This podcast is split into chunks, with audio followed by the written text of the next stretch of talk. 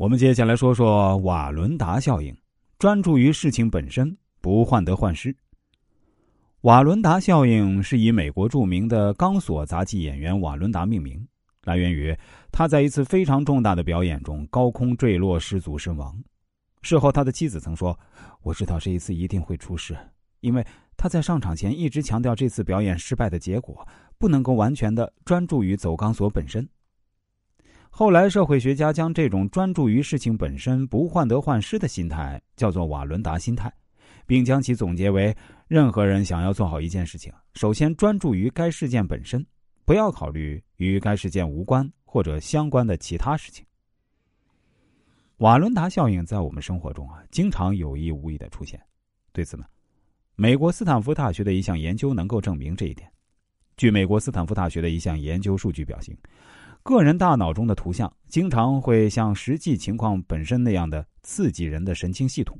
也就是说，个人大脑中呈现出什么样的想象图片，生活中便容易向着该图片的方向发展。例如呢，当一个乒乓球运动员一再告诫自己不要把球打飞，他的大脑中便会出现把球打飞的情景，最终啊使球完全飞出场外。这项研究进一步证实了瓦伦达心态与个人成功的密切关系。根据瓦伦达心态，人们可以了解到这样的心理学的影响力。现实生活中啊，在做某件事情前呢，人们如果太在意事情的结果和周围人的言谈，就会忽视事情的本身。我们的心每天都被各种无形的压力和欲望压得透不过气来，身体的健康也日渐下滑。在这样的身心负荷下，人们越是不停的告诉自己一定要成就某件事儿，越是容易南辕北辙，偏离预定轨道。二零零八年第二十九届奥林匹克运动会在北京举办，作为东道主，所有中国人都希望可以中国可以夺得首枚金牌。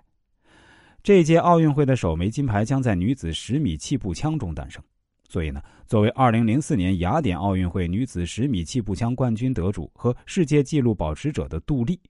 那可谓是承载了十几亿中国人的愿望和梦想，她的压力也可想而知。